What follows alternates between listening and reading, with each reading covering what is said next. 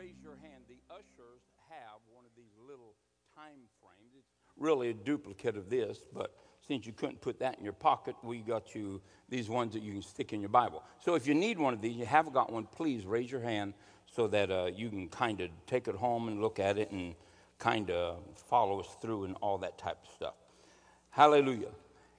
In this, you see a time period that previous before the rapture of the church that exists approximately 2,000 years. In that 2,000 year period, we see the redemption that Jesus brings to us, and then we see the rapture of the church, and then we begin 15 chapters of the book of Revelations. And then we step into another section there are three things that are to be unveiled in the vision that John had. John is only the second of two people that have ever been to heaven and were allowed to come back and could report what they saw. The first is found in uh, 2 Corinthians, the 12th chapter. This is the Apostle Paul. He is limited to what he can say. 2 Corinthians, the 12th chapter, and verse 1 through 4. He is limited to what he can say because there are certain secrets that were not ready to be unveiled. And God has his plan and his purpose, his called of vessels for carrying out the gospel. And the purpose of Paul was not to carry out the revelation of heaven, it was to write the epistles to the Gentile church. The word heaven is used about 500 times in the Bible. So it's not something that is just, you know, put there in a few places. It's listed 500 times and used for directives and always speaks about the place of the dwelling place of God, the home of the Almighty and the eternal home of those that have been redeemed. In first in 2 Corinthians 12, 1, and it says, It is not expedient for me to doubtless to glory, for I will come to visions and revelations of the Lord. Now I do understand that there are all types of people that have went to heaven, and some went there with really nothing of value that we would think that we could harvest out of their visitation they went and they saw things, and, you know, some seemed to be wild things, but heaven is a wild place.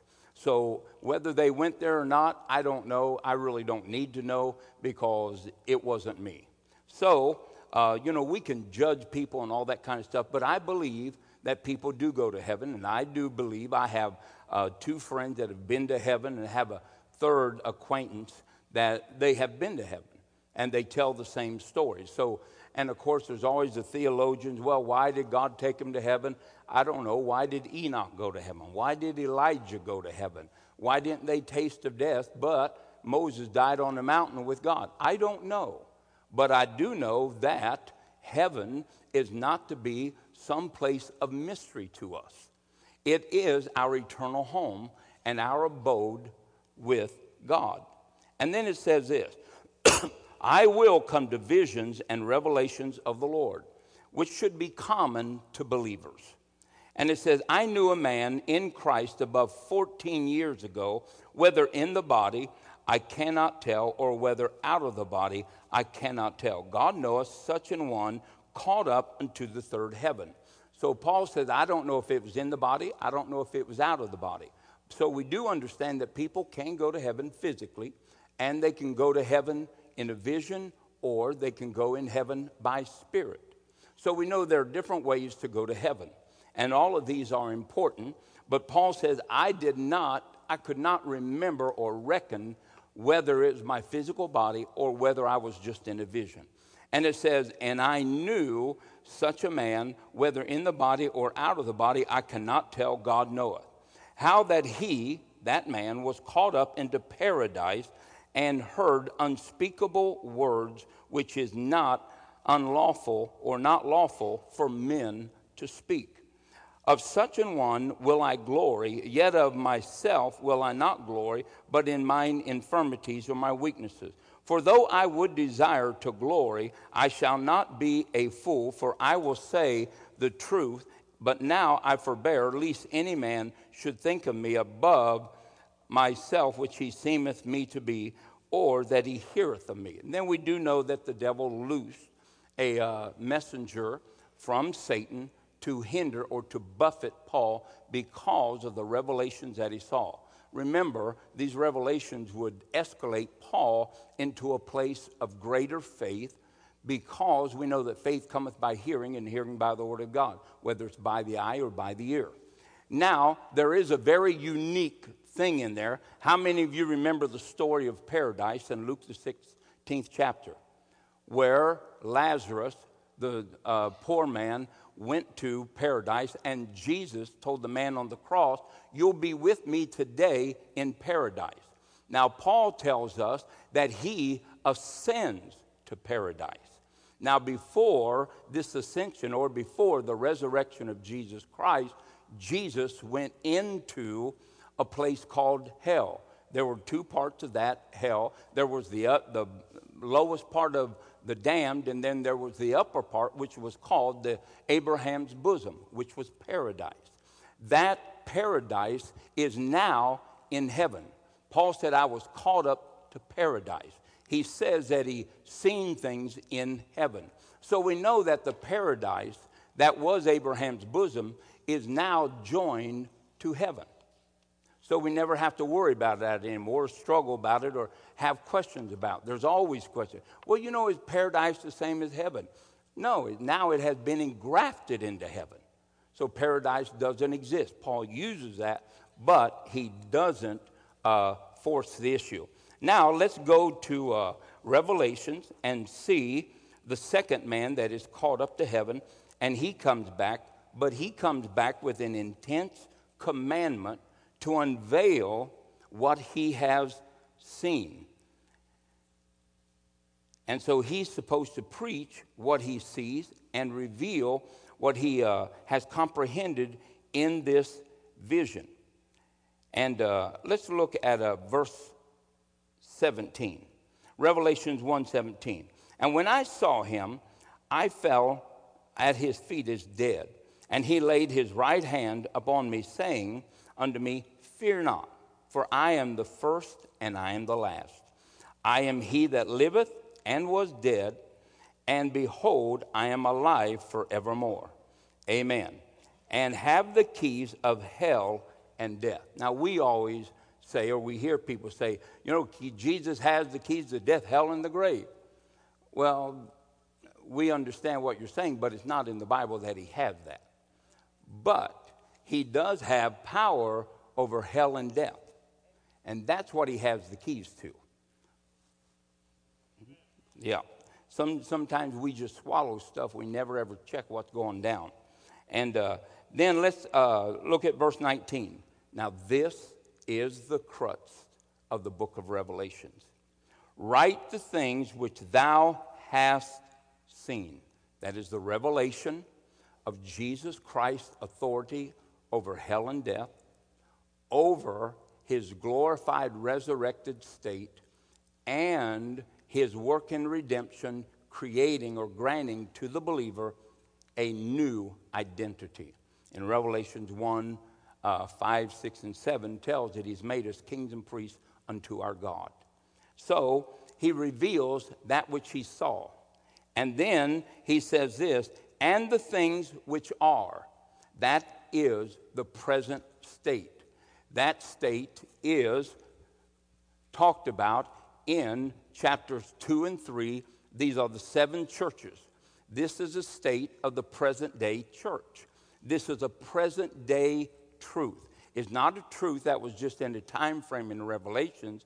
What Jesus sees in the church, he continues to see in the church because men and women, there's nothing uncommon that's undertaken any man that's not common to all of us. So when Jesus gives us these directives that we studied in the seven churches, we have to understand that that is what is now. It is in reality now. It is a present truth. And that present truth will then be changed at the rapture of the church. And then he says this, and the things which shall be hereafter. So now we have three sections of Revelations. The first section is this right here, where he sees Jesus, where he sees that which is, and that which has been, that which is, and that which is to come. That is the first section. And then he sees these things which are the condition of the seven churches. And Jesus doesn't reveal this to condemn us, he reveals it to us to call us to repentance. And then the third section of Revelation starts in chapter 4 and 5, but really that is a part of the rapture of the church. So it starts in Revelation 6 uh, through 19. So there are three parts of Revelations. One is when John sees Christ, the other is when he sees the condition of the church, and the third is when he sees that which is to come. And so we do know that it's going to come because that which God has said is going to happen. Could get an amen? All right, so we begin to see that in this content that there is a purpose of God. And that purpose is that we are convinced and the world knows that something is going to happen. There is going to become a catastrophic end to the existence of man. And there's nothing that anyone can do about it except to prepare for the coming of the Lord Jesus Christ and be prepared to the point that you and I can escape it by grace and faith in Christ Jesus. That is the only way to escape it. We know, whether they want to call it global warming or whatever it might be, is that there is going to be a catastrophic end. Could I get an amen?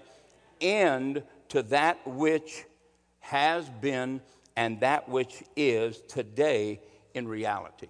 So, we as Christians believe that Jesus was raised from the dead. Therefore, we are in preparation. Could I get an amen? Now, in this time frame, and I'm just laying a foundation because once we get into all this, it, it's just a lot. But we want to reiterate so that you and I know where we're at. So that we don't have to walk around with a book this thick to repeat everything that we're learning. But that these things get inscribed in our heart. Amen? And so we have to realize that these events that have been taking place are for a divine purpose.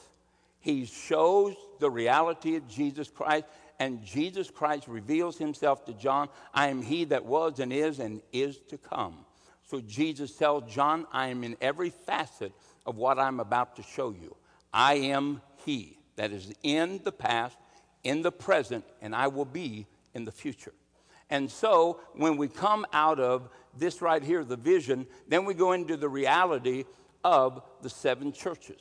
Now, in this, we also get into Revelations, and Revelations needs to be understood from verse from chapter 6 to chapter uh, 22 is a time of judgment. It is not a time of judgment to the godly, but it is a time of judgment to the ungodly. Does that mean that they'll get saved? No. The Bible says that they will still scoff and curse God and ask that the mountains will fall on them, but they will not repent. And this is known in verse from chapter 6 to 22 is known as a time of tribulation. There, there are three parts of tribulation. There is a part of tribulation that takes place against the believer and against the church today. We suffer it, uh, whether it's the devil coming to steal the word through tribulation, whether it's from false prophets, false Christians, Christians that are carnal, Christians that do not believe. And so we know that we're going to suffer tribulation. Now, have we really had tribulation? Not much, not in America. Uh, so we've really not had this persecution, but the time will come when chapter 6 through 22 will go into play. And from chapter 6 down through, uh, I think it's uh, verse, yeah, 16, what we have is a great tribulation. The great tribulation is mentioned one time in Revelation 7 14. The great tribulation is a tribulation that cannot be imagined, cannot be defined. It's kind of like hell. You know, there is no definition of hell. We say, oh, well, it's like the valley of Gehenna. Well, those were just symbolisms or symbolic because there's nothing in the human mind that can comprehend total torment 24 hours a day for eternity. You, you can't do it. And so, when this tribulation comes, this tribulation will last three and a half years up to this point. After this, we enter into a time where tribulation not has such been known to man. No matter how bad it's been, it has never ever been measured, nor is there anything to be compared with it. And this happens in the last three and a half years of a seven year time period. Now, the seven year time period that this lasts through up to this point, this point here ends the tribulation, the seven year period. This seven year period right here ends here at the millennial, which is a thousand years, where Jesus reigns with his saints here on planet Earth. That thousand year passes, the devil is released for a season, and then at the end of that season, Jesus consumes Satan and all of the people that have been deceived while living here on planet Earth. The planet Earth is repopulated by those that have come out of the great tribulation that have not died. And so there will be Gentile and there will be Jew. But they have not ascended unto heaven. They come down, they're separated from the good vessels and the bad vessels. The good vessels are set on the right. These are the people that will repopulate the world. We as Christians will return with Christ to the earth, and we will work with these people that do not know God or have never lived by faith. And these people will populate the earth. Well, man, how long is it going to take? It'll be populated in a thousand years for sure. Nobody's going to die. There is no sickness, no disease.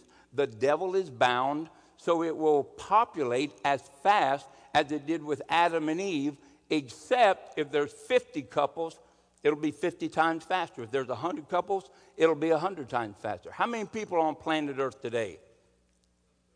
How many? Seven billion people. Well, know this that when Satan is loosed, there's going to be that many, if not more, that he is going to try to deceive to turn against Jesus Christ. Now, these men have never been tempted or anything of that nature, but they will be for a time season. Jesus will fight Satan on his own and consume him by the word or by the fire, the sword of his mouth, and all those that follow him.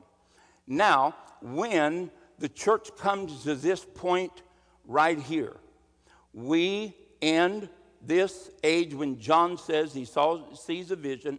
Then we have the seven churches. And then what changes the time frame is this right here, what we call the rapture. I was talking to a lady the other day that has been a member of the church for years, all of her life, Carol.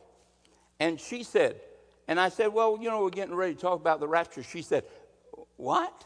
I said, You know, the rapture. What? I said, uh, You know, when Jesus comes back. She said, What? Well, most people don't even know that there is a rapture. But the rapture, which is the word is not found in the Bible, but it simply means the great catching away. And so it is called the rapture, and this rapture takes place at the end of the church age. This church, all those that have been born again, will be translated and caught up to be with Christ.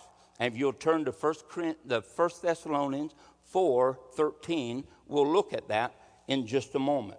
It's also known as the day of the Lord, the coming of the Lord. Now, this is not the second coming of the Lord. This is the resurrection of the saints. It's called the rapture.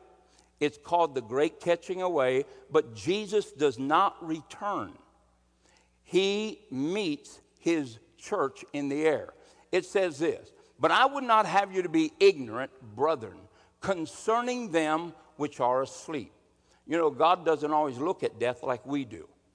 Death is not final, it's final to the point that you don't have any more decision making capacity. But it's not an end to existence.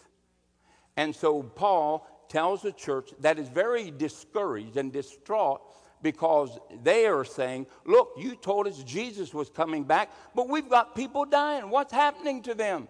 And Paul says, I'll, I'll explain to you. Don't be troubled. And then he says, Look, I don't want you to be ignorant concerning them which are asleep, that you sorrow not, even as others which have no hope. Next verse, and it says, For we believe that Jesus Christ died and rose again, even so, them which also are with him that are asleep in Jesus will God bring with him. And it says, For we say unto you by the word of the Lord, that we which are alive and remain unto the coming of the Lord shall not prevent them which are asleep. This is the coming of the Lord for the saints, but he doesn't come to the earth or return to set up his kingdom. This right here, he meets them in the air, and the church is translated and called up to be with him. And it says, For the Lord himself, somebody say Jesus, he will descend from the heaven with a shout, with the voice of the archangel, and with the trumpet of God, and the dead in Christ shall rise first. In other words, those that are laid in tombs, those that are, uh, have been uh, cremated, those that have been destroyed by fire, whatever it might be, those people that are dead in Christ as believers, first of all, they're already with Him. Could I get an amen? The Bible says in Philippians 1 that to be absent from the body is to be present with the Lord. I do not believe in the lie and the deception of purgatory. If you will read about the theological statement about purgatory, it is based upon this God so loved the world that he gave his only begotten Son. That's what they use as a doctrinal statement of purgatory. Purgatory does not exist except in the mind of the deceivers that use it to extract money from broken people. And I mean, it is a sham and it should never be, but people don't read their Bible. You know, I, I talked to a man one time and I said, Well, why don't you read the Bible? He said, I pay my preacher to read the Bible. I don't have to do it. I thought to myself, You're, you're like crazy. Then I, and I talked to another guy and said, Well, you know, you need to get saved. He said, I don't have to be saved. I'm a Catholic. I missed it the first time, I'll get the second round.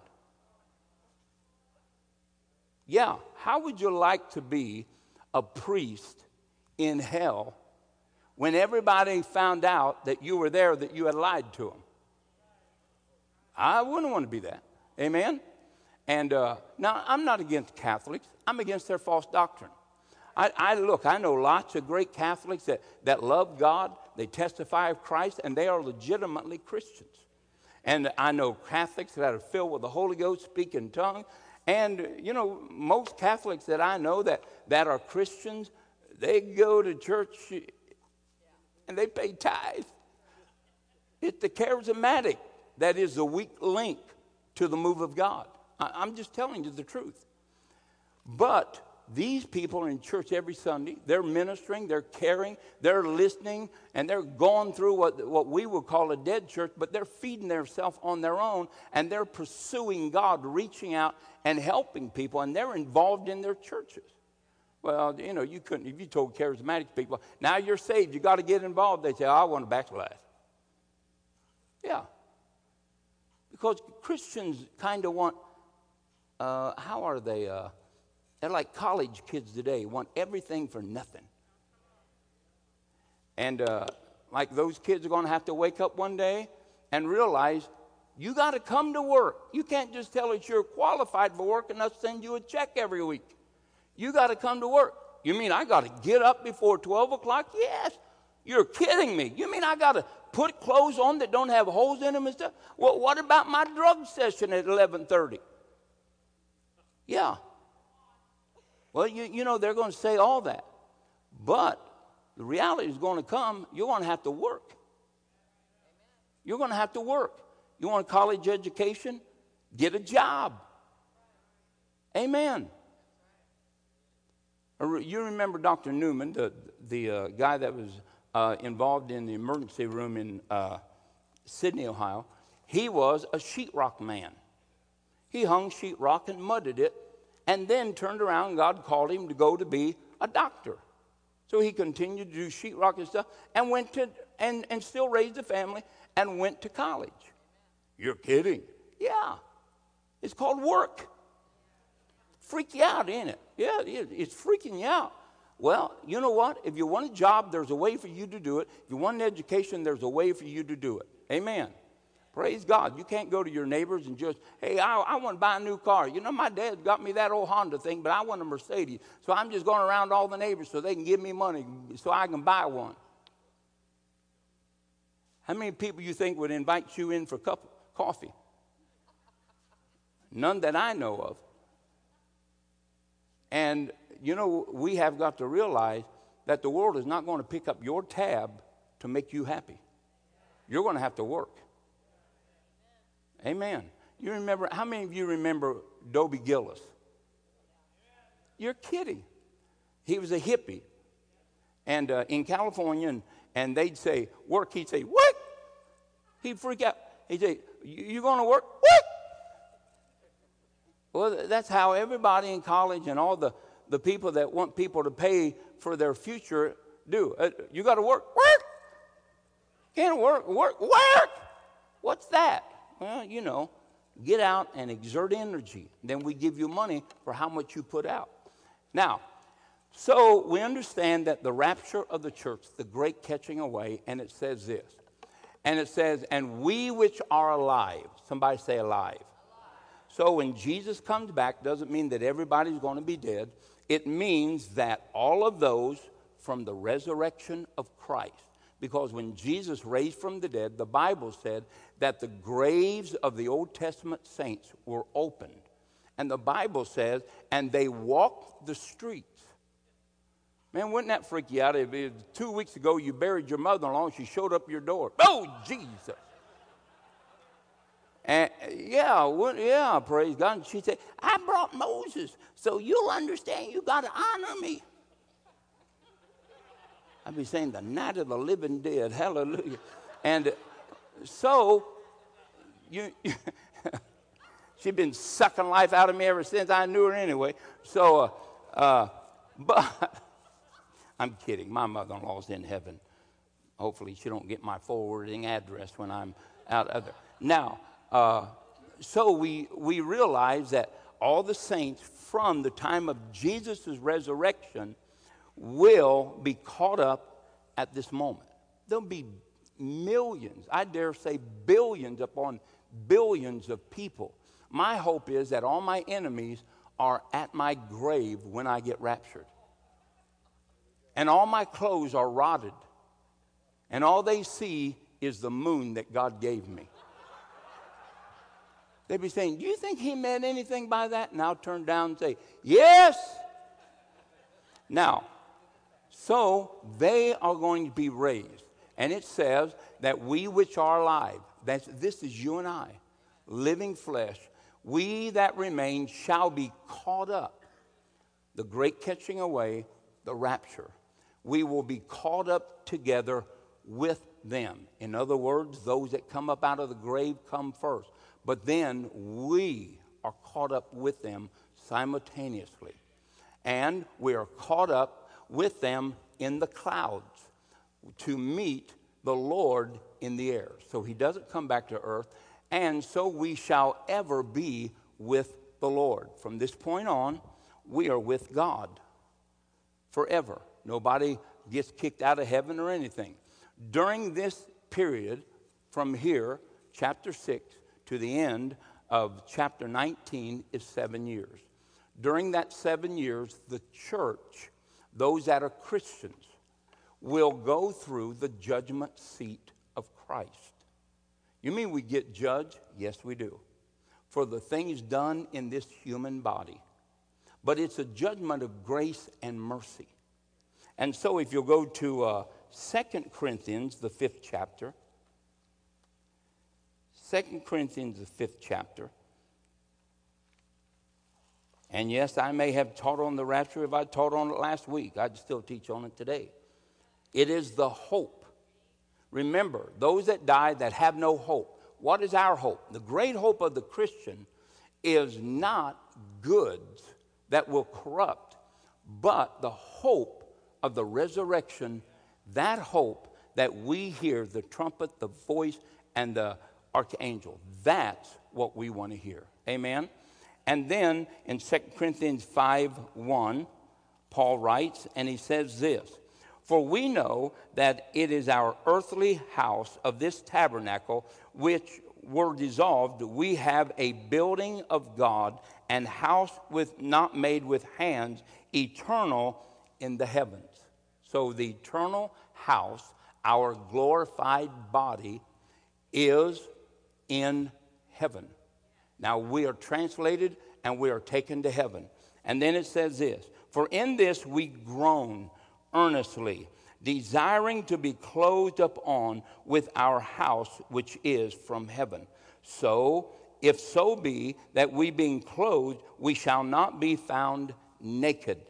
And we that are in this tabernacle do groan, being burdened not for that we would be unclothed, but clothed up on, that the mortality might be swallowed up of life.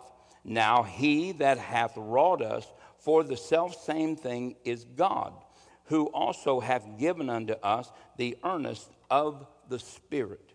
Therefore, we are always confident, confident, knowing this, that whilst we are at home in the body, we are absent from the Lord. For we walk by faith and not by sight. We are confident, I say, and willing rather to be absent from the body and to be present with the Lord.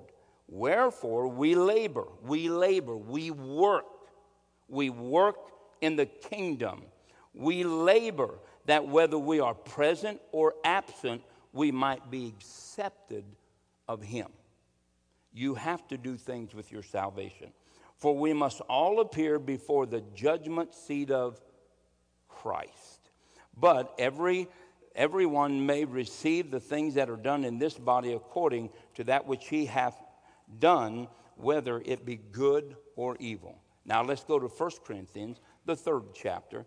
This talks about what takes place at the judgment seat of Christ.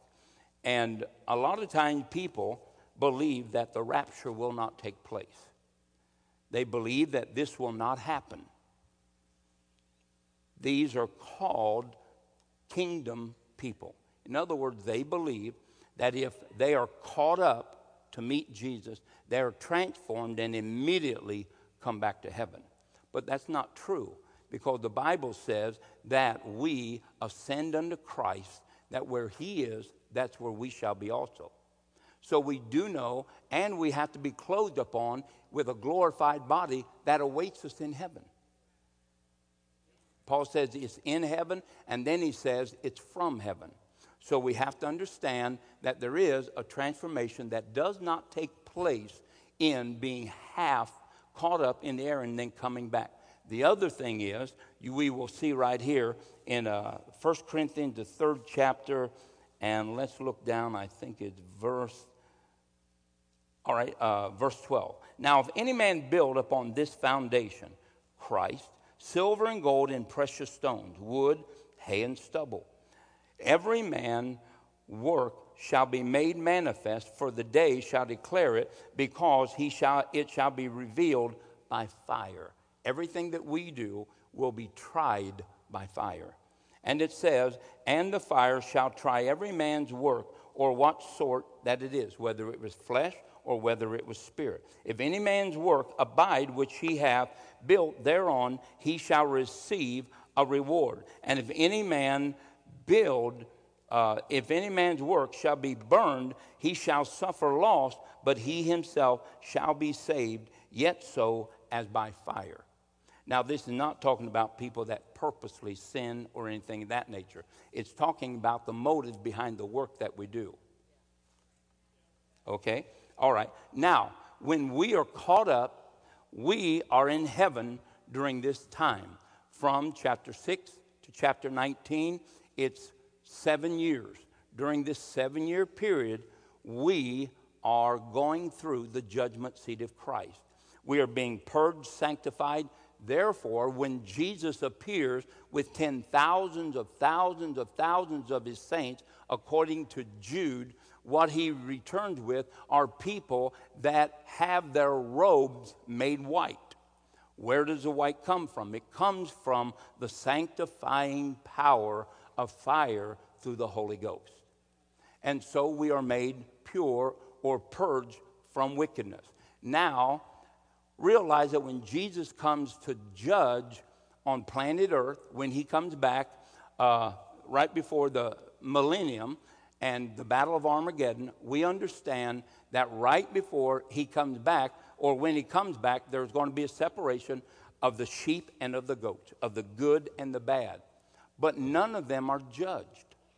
None of them are judged. The ones that are alive here on earth do not go through judgment.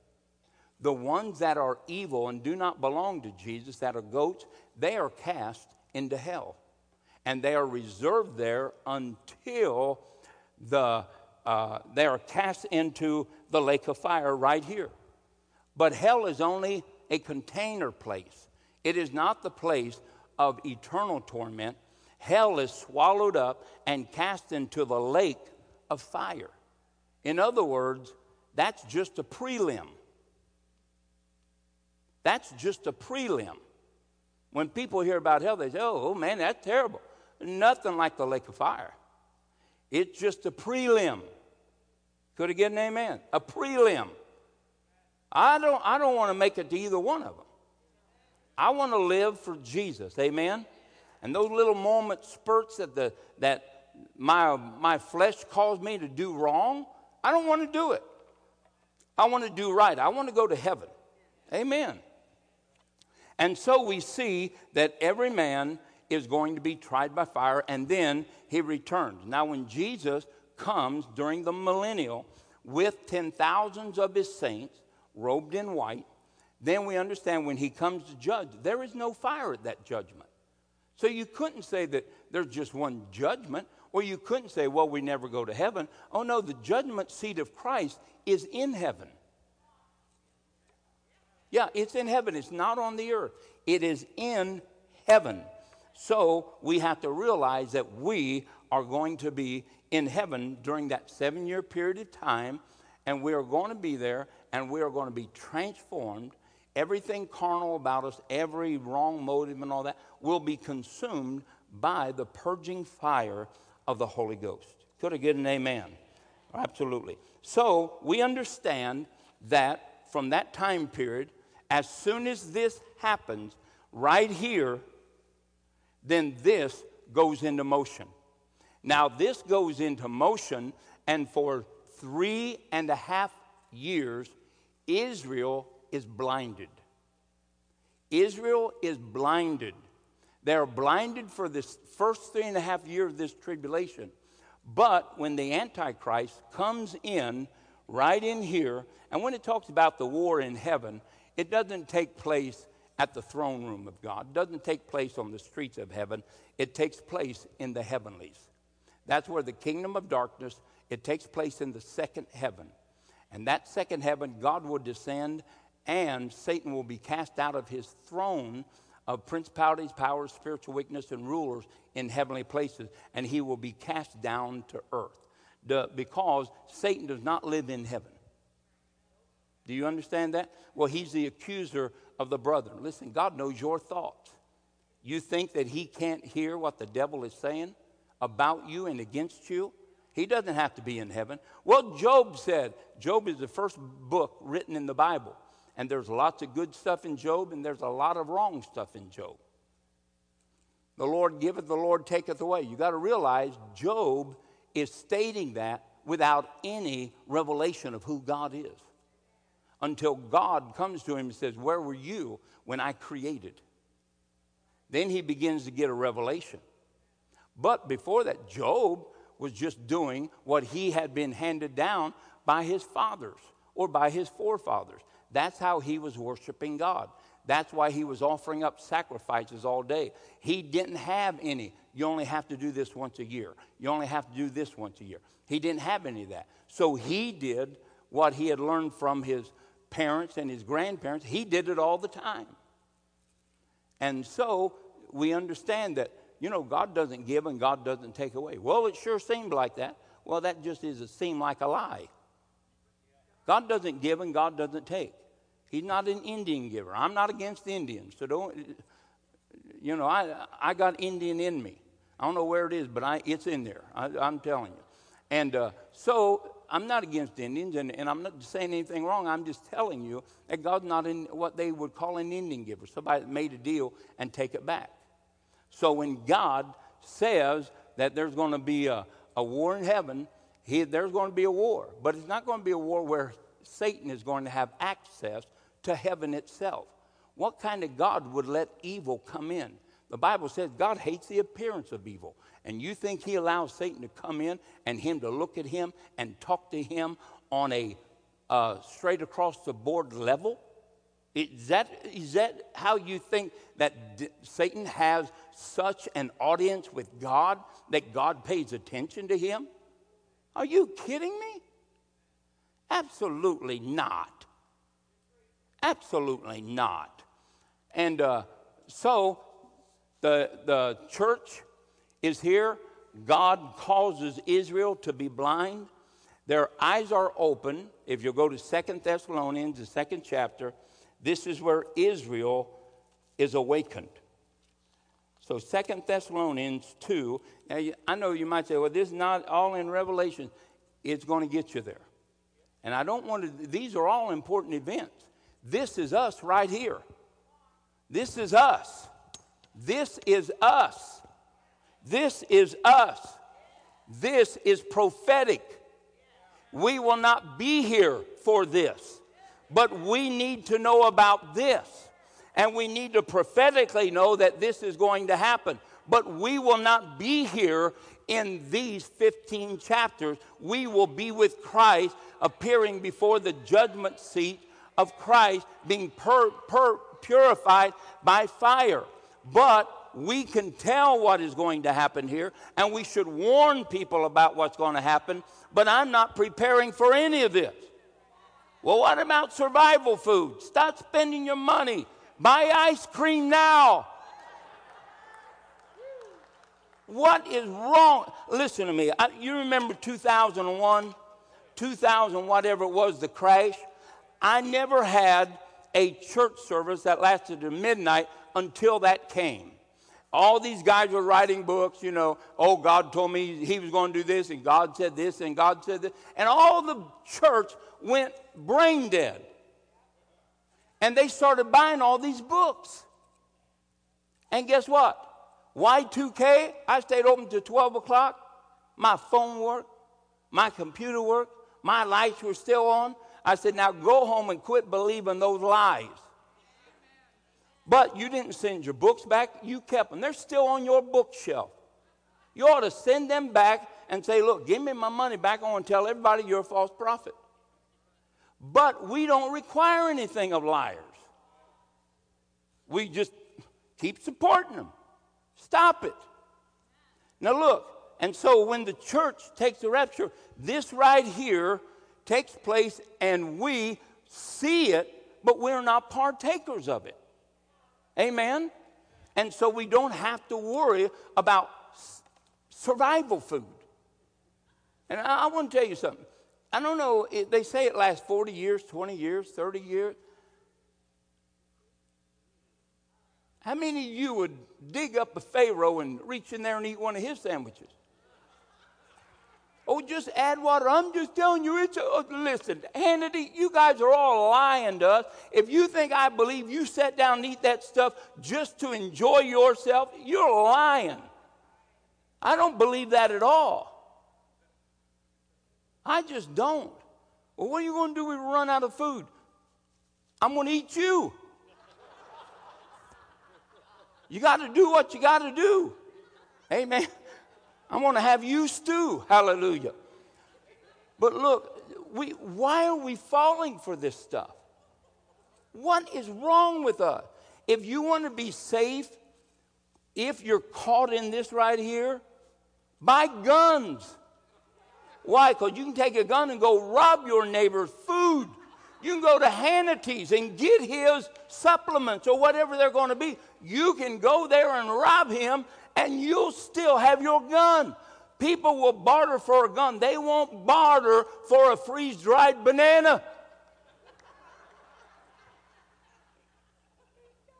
Are you kidding me? And, uh, listen, when we become Christians, we don't become stupid.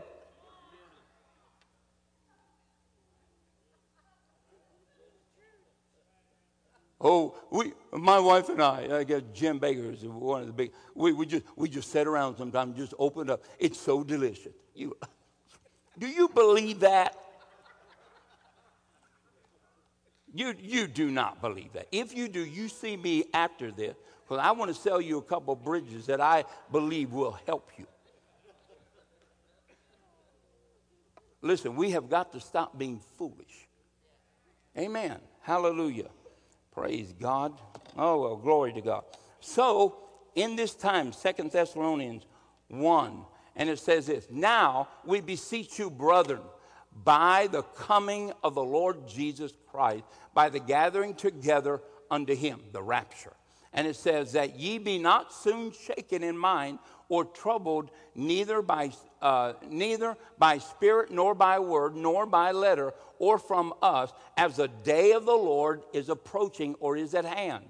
And then the next one says, Let no man deceive you, that by any means that that day shall not come, except there come a falling away. Now we've heard of this great falling away. But the word falling away doesn't mean to forsake. It means there will be a great separation from truth. It's not that the church will not grow. See, there, there are churches growing today. They have no doctrine. They, have not, they don't teach anything except self help.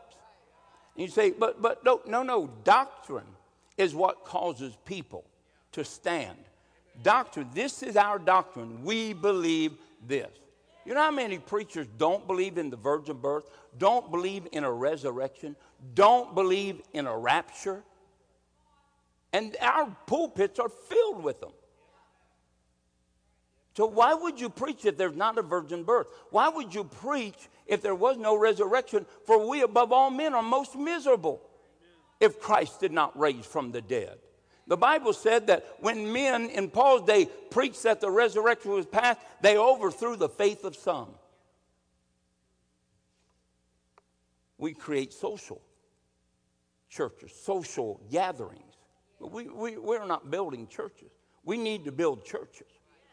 Hallelujah. Absolutely. And it says this, and except that that day come, except there be a great falling away. So the church will enlarge but it's that they will declare that Jesus is Lord, but they'll refuse to submit to his power. And that word power, that means this that they refuse to be governed by his word. And you go and you find churches today. Hey, what, why aren't you doing that? Ah, well, you know, that's not necessary today. Oh, we don't do that. People don't like that. You're a shepherd. You don't Oh, hey, hey, sheep, I, am sorry you didn't like that corn yesterday. Let me go and get you something else. What would you like? You throw it down there and let them guys eat, or let them starve to death. Look, you're a shepherd. You don't patty cake with your congregation. You preach to your congregation. And you preach them truth whether they like you or run you out of town. Amen. So we, we can't just allow people to have churches not even preach the truth. But they do. Hallelujah. Like you hear all the time, well, there are many ways to get to Jesus. Yeah, well, you better make sure you take God's way. Huh? Well, I, I think that, you know, Buddha, we're, we're all just taking different directions. We're headed to the same place. No, we ain't. I'm going to heaven. You're going to hell. Uh, we are not headed the same place. I'm not going with you, Buddha. I'm not doing it, hallelujah.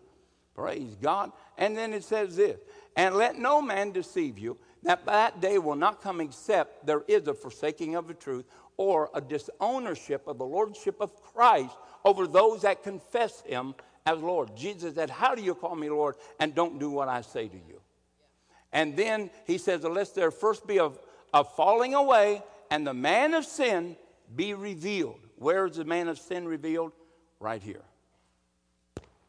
This is where he, the son of perdition, the Antichrist, enters in and goes into the Holy of Holies. Now, the Holy of Holies is the tabernacle of David, it is not the tabernacle of Solomon. It doesn't matter if you find every stone Solomon ever used. Solomon's tabernacle was Solomon's. God is in covenant that David, I will dwell in your tabernacle. What is the tabernacle of David? It is the church in the wilderness. It is a skin tabernacle. It will be set up in one day. Not going to take a hundred years to rebuild.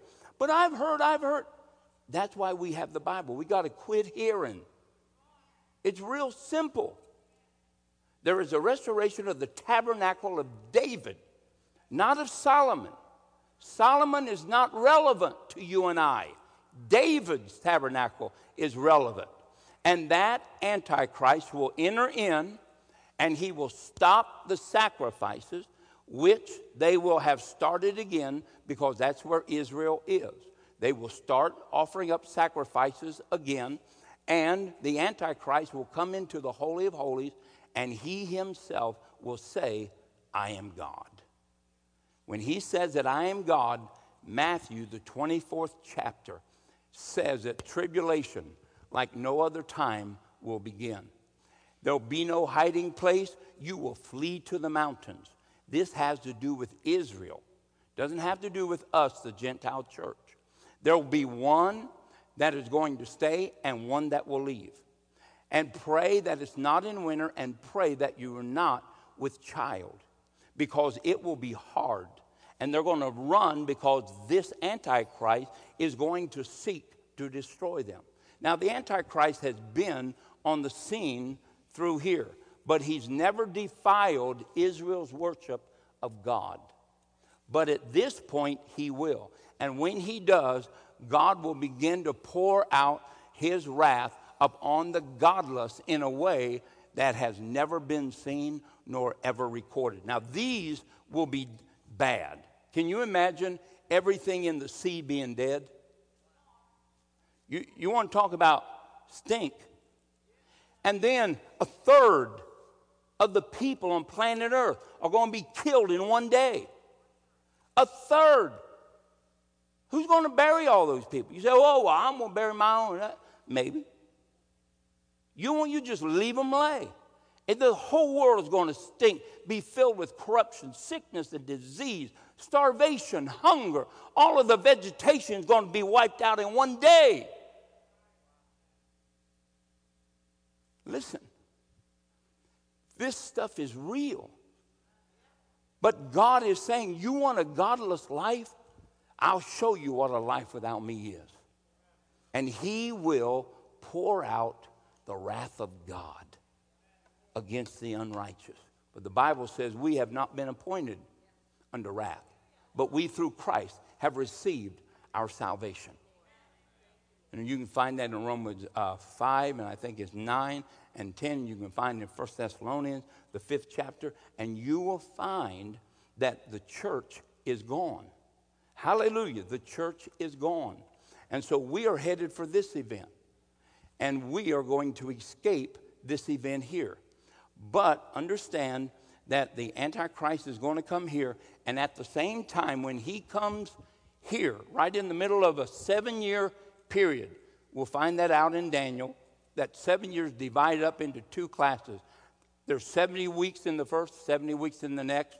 It's three and a half years in the first part of tribulation and a three and a half year period in the second part of tribulation.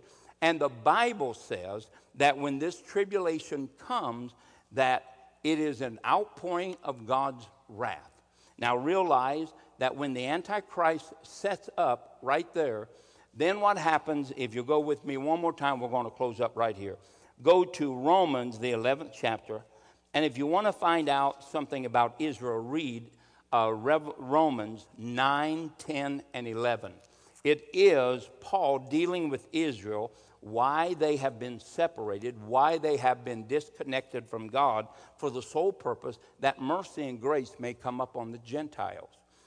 And then it says in uh, Romans 11, and let's look at verse 7. What then?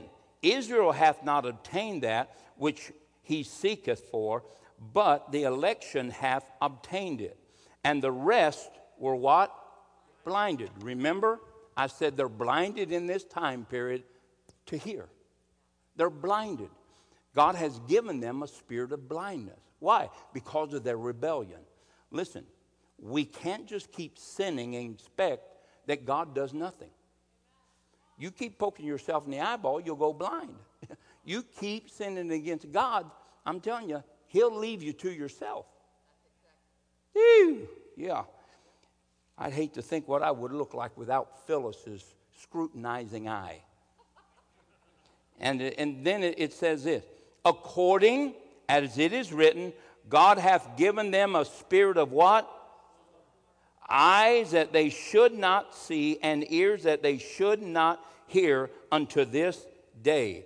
And David said, Let their table be made a snare and a trap and a stumbling block and a recompense unto them. Let their eyes be darkened that they may not see and bow their down their back always. Now look at this right here. When this comes, guess what? When this trumpet sounds in the middle of the tribulation, Israel's blindness falls. Their ears are awakened, and the spirit of slumber comes off of them. Now they are awakened. Now they've been seeking God through sacrifice. Their tabernacle has been defiled. Now they run. In the same time period right here, we have 144,000 Jews, 12 out of every tribe, that have been marked by God. They carry a mark of God in them. I don't know if it's a visible mark, I don't know if it's a hidden mark, but there's 144,000.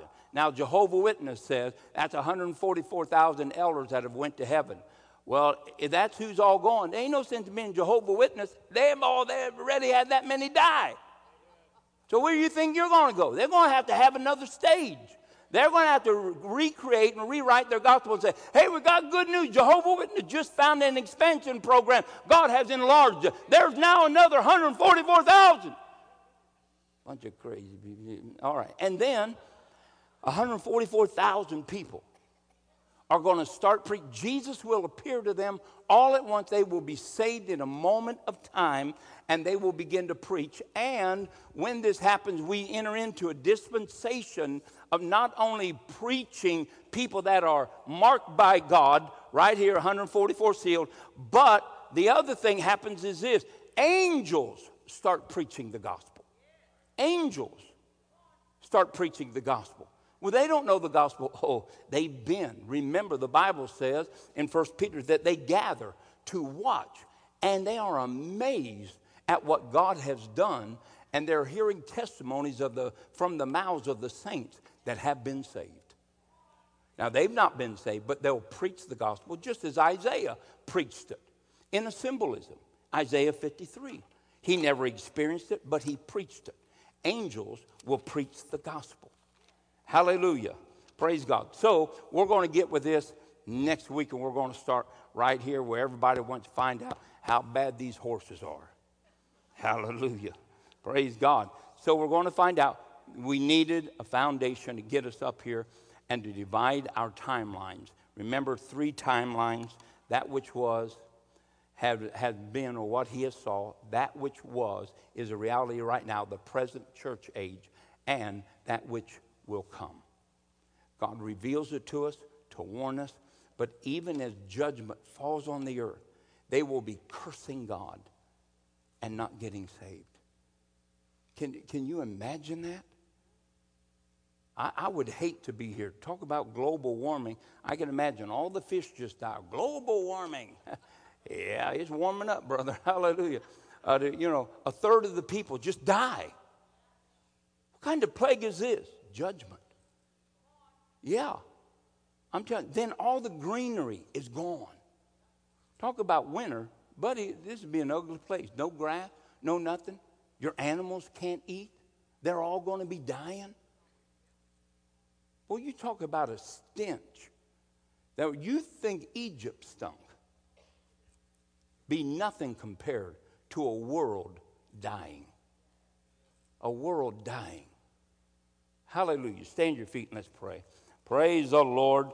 So next week, we're going to get right into here, chapter 6, 1 up to uh, 8, 5. We're going to talk about these horses.